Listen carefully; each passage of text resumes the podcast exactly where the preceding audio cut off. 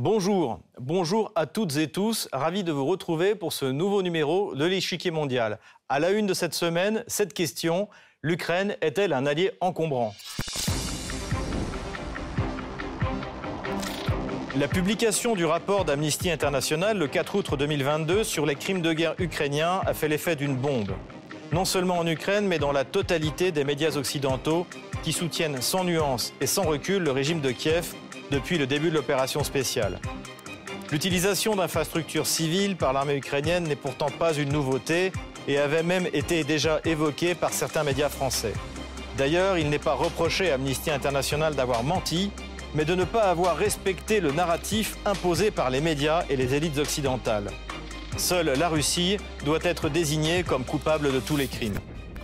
Ce n'est pourtant pas la première fois que les comportements de l'armée ukrainienne attirent l'attention de l'opinion publique internationale.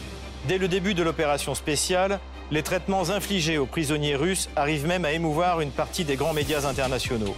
Exécutions sommaires et tortures semblent être une pratique courante du côté kievien. Accusant de lourdes pertes et craignant pour son approvisionnement énergétique, Kiev semble s'être lancé dans une fuite en avant. Depuis le début du mois de mars, la Russie contrôle la plus grande centrale nucléaire d'Europe à Energodar, dans la région de Zaporozhye. Pour tenter d'en reprendre le contrôle, le régime de Vladimir Zelensky en bombarde les installations. Le but est d'effrayer les gouvernements européens pour qu'ils exigent de la Russie qu'elle abandonne le site. Les puissances occidentales ne remettent pas en cause publiquement les autorités de Kiev, mais deviennent sceptiques vis-à-vis de la manière dont l'Ukraine mène ses opérations. Combien de temps pourront-elles encore fermer les yeux?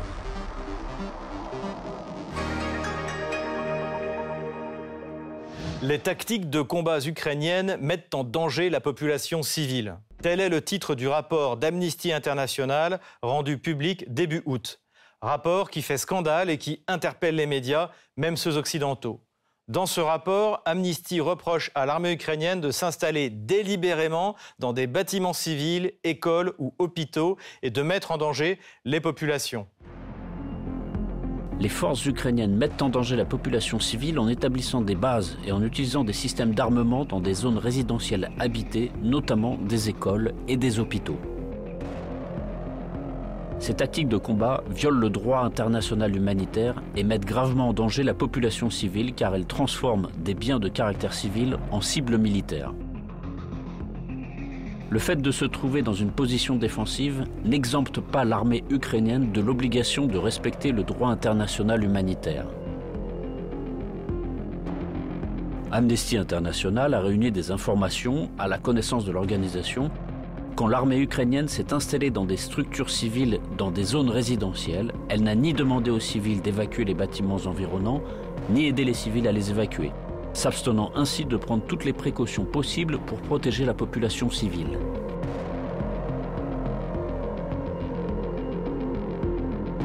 Les chercheurs d'Amnesty International ont été témoins de l'utilisation d'hôpitaux comme base militaire de facto par les forces ukrainiennes dans cinq localités.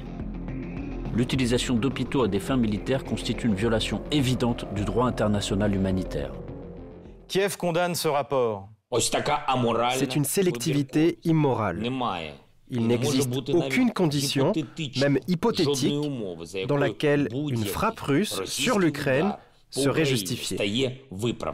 Si vous publiez de tels rapports manipulateurs, alors vous partagez avec eux la responsabilité de la mort de personnes. Mais sur le plan politique, ce rapport provoque un certain embarras chez les Occidentaux. Dans les médias, le narratif en faveur de l'Ukraine ne change pas. On voit cependant apparaître de plus en plus d'articles ou de reportages qui commencent à montrer ce qui était caché jusque-là. Les violences de l'armée ukrainienne ont été évoquées à plusieurs reprises par France Info, d'abord le 15 juin au cours d'un reportage dans le Donbass, dans la ville de Bakhmut. Guerre en Ukraine. Dans le Donbass, la colère rentrait des habitants de Bakhmut qui contestent la stratégie ukrainienne. À Bakhmut, dans le Donbass, les échanges de tirs d'artillerie font chaque jour de nouvelles victimes parmi les civils restés sur place et qui contestent la stratégie des forces ukrainiennes, consistant notamment à positionner les canons aux abords des villes. Une deuxième fois, le 23 juin, la même radio nous expliquait que les habitants de Lysychansk attendaient l'armée russe comme des libérateurs. Guerre en Ukraine. À Lysychansk, l'armée ukrainienne se heurte à la méfiance d'une population pro-russe. À Lysychansk, la majorité des habitants qui sont restés ne sont pas favorables à l'armée ukrainienne. Ici, on ne croit pas que l'armée russe tire sur la ville. TV5 Monde, de son côté, a mis en avant le désenchantement des volontaires étrangers en voyant le comportement de la soldatesque ukrainienne sur le terrain. Un reportage diffusé début août que vous pouvez retrouver sur les réseaux sociaux. Ukraine, des volontaires de la Légion internationale, des soldats étrangers venus pour combattre aux côtés des forces ukrainiennes, font face à la désillusion. Sur le terrain, tout ne se passe pas comme ils l'imaginaient, au point que certains décident d'abandonner leur mission. Enfin, Radio France Internationale s'est faite l'écho de l'enquête du journal Kiev Independent sur les exactions commises par les membres de la Légion étrangère ukrainienne. C'est édifiant. La presse révèle les exactions commises par des membres de la Légion étrangère ukrainienne. Vol, harcèlement sexuel, mission suicide, trafic d'armes. Le site d'information Kiev Independent révèle dans une enquête approfondie les exactions commises par trois hommes aux commandes d'une unité de la Légion étrangère ukrainienne. Des exactions dénoncées par des légionnaires dont certains ont quitté l'unité. L'un des commandants mis en cause serait un ancien mafieux polonais recherché dans son pays. Une douzaine au moins de légionnaires ou ex-légionnaires avaient alerté leur hiérarchie à plusieurs reprises sans réponse. Kiev a par ailleurs bien du mal à expliquer que les nouveaux héros de l'Ukraine post-Maïdan soient des collaborateurs nazis. Les visages que l'on voit régulièrement sur les banderoles lors de manifestations en Ukraine, comme sur celles qui s'affichent sur votre écran. Dans l'ordre de gauche à droite, Melnik, Bandera et Shushkevich. Ces leaders politiques ukrainiens portent la responsabilité de plusieurs tueries contre les Juifs et les Polonais. Le pogrom de Lvov en juin 1941 et les massacres de Volhynie en 1943. Une problématique très peu dénoncée en Occident. En France, un homme le fait régulièrement, l'avocat franco-israélien Arnaud Klarsfeld. Il est aussi le président de l'Association des fils et filles des déportés juifs de France. L'Europe s'est bâtie sur la victoire sur le nazisme. Une Ukraine qui continue à glorifier et à donner comme modèle à sa jeunesse des nationalistes ukrainiens ayant collaboré avec les nazis et massacré des dizaines de milliers de familles juives n'a rien à faire dans l'Union européenne.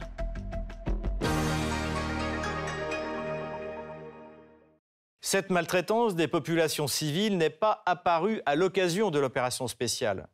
Depuis les événements de Maïdan en 2014, une révolution culturelle pour Kiev, un coup d'État pour Moscou, des rapports inquiétants font état de l'existence de prisons secrètes et de l'emploi systématique de la torture. Le rapport de l'ONU du 2 juin 2016 révèle l'ampleur des exactions commises par le régime de Kiev à cette époque. Le Haut Commissariat aux droits de l'homme a été témoin de graves violations et abus des droits de l'homme. L'absence de sécurité et parfois des hostilités militaires intenses ont contribué à l'effondrement total de l'état de droit, entraînant l'absence de protection réelle pour ceux qui s'opposent à la présence de groupes armés et une aggravation de la situation des droits de l'homme dans certaines des régions de Donetsk et Lugansk. Les personnes détenues par les autorités ukrainiennes dans le cadre du conflit armé ont été torturées et maltraitées et continuent d'être confrontées à des violations systématiques de leurs droits, à une procédure régulière et à un procès équitable. Il y a six ans, ce rapport avait fixé 20 recommandations qui n'ont visiblement pas été suivies, parmi lesquelles l'ESBU, service de sécurité ukrainien, doit cesser d'extraire des confessions auto-incriminantes sous la pression et relâcher immédiatement les individus détenus illégalement. Les agences gouvernementales de maintien de l'ordre doivent immédiatement et effectivement enquêter sur les allégations de crimes de haine fondés sur des bases ethniques, religieuses ou autres. Ce sont ces révélations qui font de Kiev un allié encombrant, car dans le même temps, les régimes occidentaux tâchent de convaincre leurs opinions publiques que les sacrifices exigés sont justifiés. À l'image du président Macron qui somme les Français de le soutenir dans sa guerre contre la Russie. Je pense à notre peuple, auquel il faudra de la force d'âme pour regarder en face le temps qui vient, résister aux incertitudes, parfois aux facilités et à l'adversité, et unis, accepter de payer le prix de notre liberté et de nos valeurs, et nous rappeler que la France, comme nation et comme république, n'est jamais un acquis. En Angleterre, le mouvement des citoyens qui refusent de payer leurs factures énergétiques ne fait que s'amplifier. La tension monte et la presse française s'en fait d'ailleurs l'écho, à l'image du journal Le Point. Don't Pay UK, le mouvement qui inquiète le gouvernement britannique. Des dizaines de milliers d'Anglais refusent de payer leurs factures énergétiques pour protester contre la hausse des tarifs. En Allemagne, le vice-président du Parlement, le libéral-démocrate Wolfgang Kubicki, pourtant membre de la coalition gouvernementale, appelle à l'ouverture immédiate du gazoduc Nord Stream 2. Nous devrions ouvrir Nord Stream 2 maintenant, dès que possible. Comment convaincre les opinions publiques occidentales de faire des sacrifices pour un régime kievien qui multiplie les crimes de guerre et les exactions contre les populations civiles? Voilà le défi que les gouvernements occidentaux doivent relever. De son côté, Kiev constate que les Occidentaux croient de moins en moins à une victoire ukrainienne et espèrent en fait que le conflit s'arrête le plus tôt possible. C'est ce que constate amèrement le ministre des Affaires étrangères, Dimitri Kouleba. Voilà ce qu'il répond quand on lui demande combien de temps l'Ukraine peut encore tenir. On devrait plutôt demander de quoi avez-vous besoin pour vaincre Poutine dans les plus brefs délais?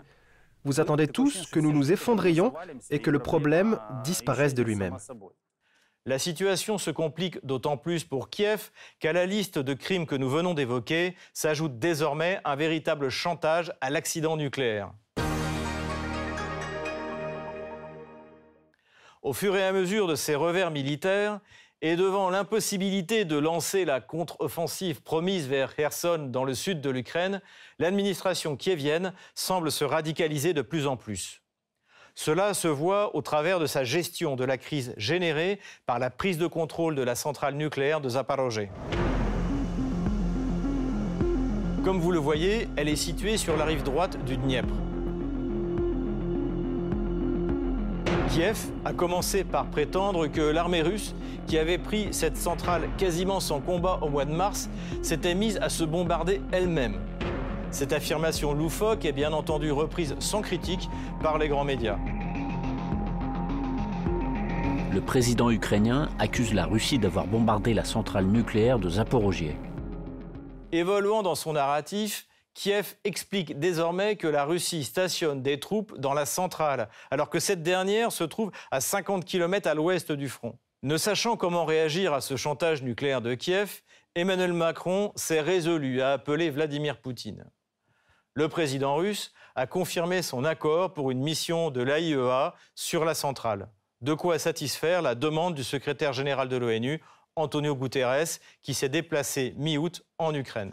Uh, C'est donc à l'AIEA de décider comment et quand mettre en place une inspection, une visite ou une présence à Zaporozhye. La véritable question qui se pose désormais est que cette mission ne résoudra pas le problème énergétique de Kiev. Le président Zelensky souhaitait exporter de l'électricité vers l'Europe cet hiver et il devrait être obligé d'en importer. Jusqu'où le régime de Kiev est-il prêt à aller dans son chantage nucléaire? Les dirigeants européens sont-ils capables de s'opposer à ces provocations? Voilà ce qui fait de Kiev un allié vraiment embarrassant. Tout de suite, on passe au débat, on accueille notre invité.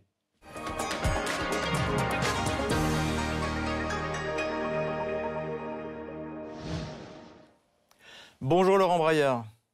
Bonjour. Vous êtes reporter de guerre dans le Donbass. Merci d'être avec nous sur RT France. Vous suivez l'armée russe au fur et à mesure de sa progression dans le Donbass. Comment les populations locales ont vécu la présence des forces ukrainiennes ces huit dernières années et depuis le début de l'opération spéciale? On pense particulièrement à Mariupol. Eh bien, dans la douleur et la souffrance, hein, très souvent, puisque euh, on a assisté, enfin, ils ont été euh, arrêtés, torturés pour des faits très simples, avoir des roubles dans la poche, communiquer avec des gens en Russie, tout simplement avoir des opinions contraires au, Maïdan et à l'Ukraine. Ils ont été espionnés sur leur téléphone, donc arrêtés, dépossédés aussi. Ils ont vécu également dans certains endroits des massacres, comme à, Mariupol particulièrement, après le 13 juin. Euh, arrestations suivies d'emprisonnements illégaux dans des, euh, prisons illégales, torturés, assassinés, euh, etc. Donc c'est un drame assez méconnu qui concerne pas que Mariupol, mais toutes les villes Kramatorsk, Slaviansk. À Slaviansk, on parle de 300 disparus dont personne n'a jamais revu euh, la tête, on n'a jamais eu de nouvelles, donc on imagine bien ce qu'ils sont devenus, etc. Vous avez recueilli le témoignage de plusieurs personnes dans le Donbass, notamment celui de Larissa, une ancienne habitante de Kharkov. Vous l'avez rencontrée fin juillet et je voudrais vous faire réagir à des extraits que vous avez publiés sur le site Donbass Insider. D'abord sur le gouvernement ukrainien. Écoutez ce qu'elle dit.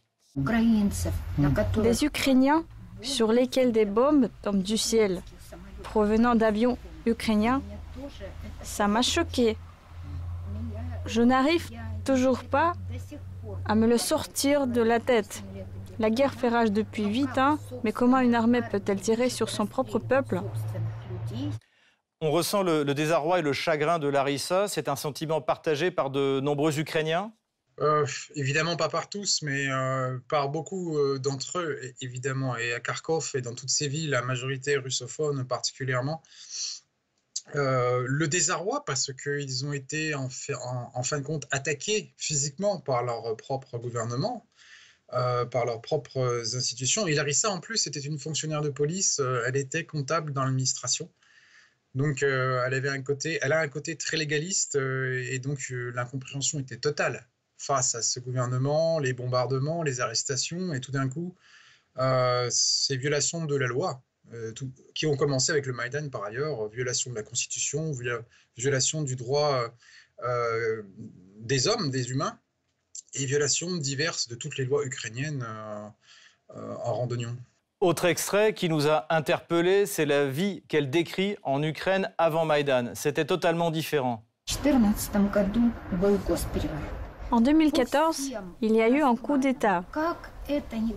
De la vie générale, comment ne pas le dire? Je vivais correctement en travaillant à Kharkov.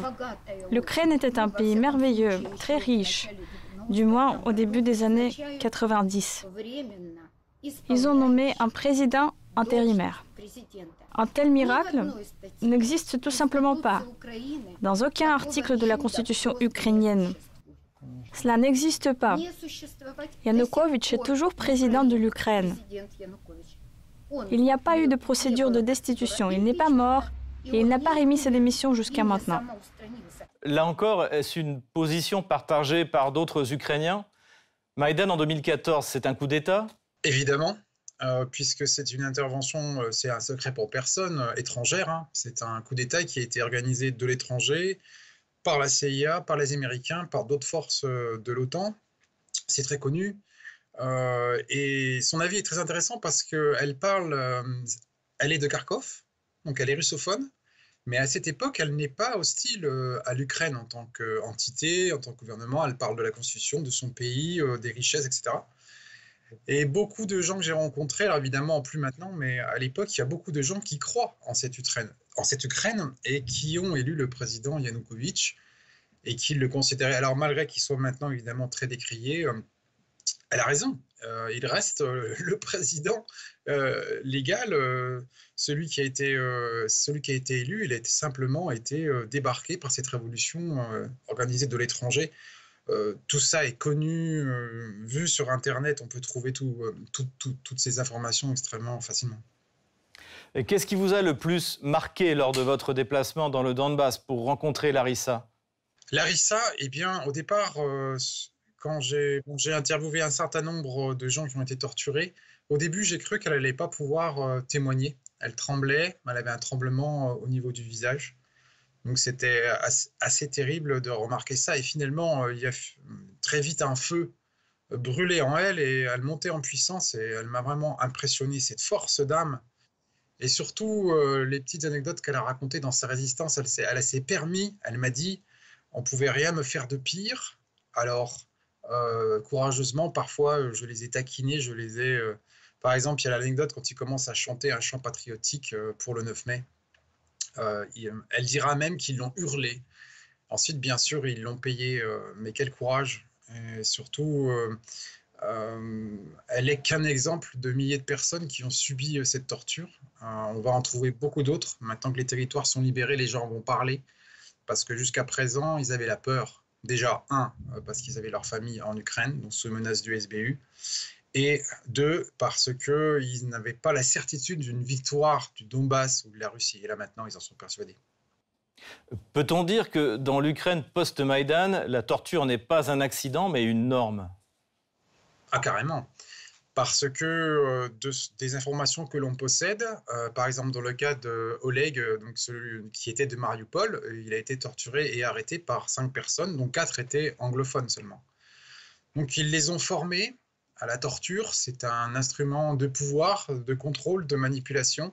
C'est connu depuis longtemps. hélas, nous, nous aussi français, on l'a utilisé en Algérie, on le sait mais euh, la Gestapo, la Sécurité, la Stasi, euh, et, etc., etc. Et c'est hélas euh, un curseur de pouvoir et de manipulation et de contrôle des populations qu'on remarque chez les pires régimes totalitaires. Que pensez-vous de la mise en place d'un tribunal localement pour juger les crimes de guerre ukrainiens?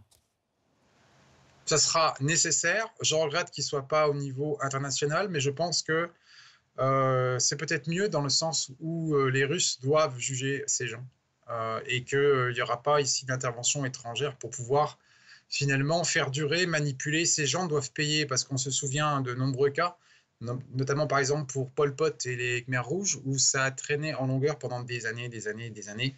Les Russes doivent créer ces tribunaux, les juger le plus rapidement possible, faire des exemples. Alors je ne parle pas de peine de mort ici, mais euh, du moins faire des exemples qui soient euh, pour l'histoire, pour la mémoire, et aussi en, respect de toutes ces victimes, parce qu'elles sont très nombreuses. Euh, pensez-vous qu'un tribunal, précisément, un tribunal international sous l'égide de l'ONU soit possible? Je crois que non. Maintenant, c'est vrai que ça serait mieux dans l'aspect légaliste, dans l'aspect tribunal international qui ressemblerait justement à celui de Pol Pot et des Khmer Rouges, ou encore de Nuremberg, ou d'autres encore mais je ne crois pas dans l'état actuel de cette institution que ce soit possible. Et je crains que justement, euh, ils ralentissent ce processus alors qu'on a besoin vraiment d'aller vite. On se souvient qu'après euh, la Seconde Guerre mondiale, Nuremberg fut organisé en 46-47. Juste après, il faudrait aller vite. Là, il ne faut pas que ça dure 30 ans. Et je crains qu'avec l'ONU, euh, voilà, des ennemis de l'Ukraine y sont, les financiers du Maïdan y sont dans l'ONU. Donc je pense que c'est peut-être pas une bonne idée. Merci Laurent Braillard pour votre intervention sur RT France. Je rappelle que vous êtes reporter de guerre et que vous êtes un spécialiste du Donbass. Merci à vous. À bientôt.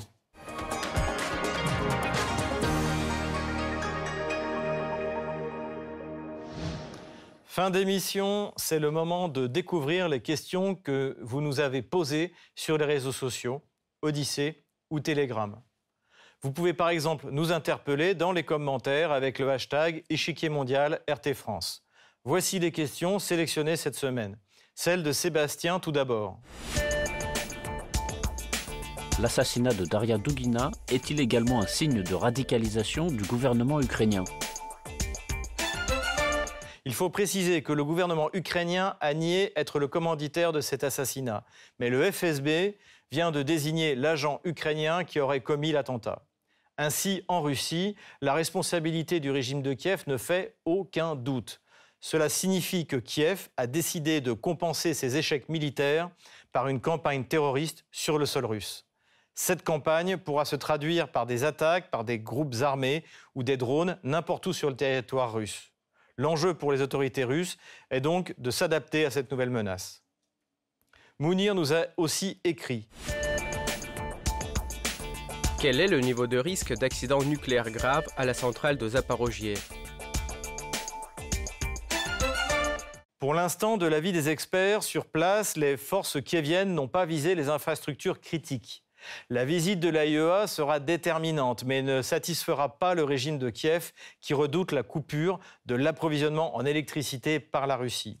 Si cela se produit, la question de savoir jusqu'où est prêt à aller Kiev dans son chantage nucléaire se pose réellement.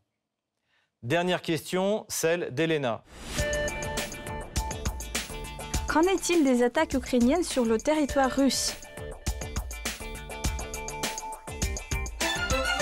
Les attaques ukrainiennes sur la Crimée ou dans les régions à la frontière russe de Belgorod et de Kursk sont très peu nombreuses, surtout quand on les compare aux frappes dans la profondeur quotidiennes effectuées par les forces russes. Elles ont donc un rôle davantage symbolique. Kiev veut montrer à la population ukrainienne encore sous son contrôle et à ses alliés que ses forces armées sont potentiellement capables d'infliger des pertes sérieuses à la Russie. Pour l'instant, cet objectif est loin d'être atteint. C'est la fin de cette émission. Merci pour votre fidélité. Rendez-vous la semaine prochaine sur RT France pour un nouveau numéro. À bientôt.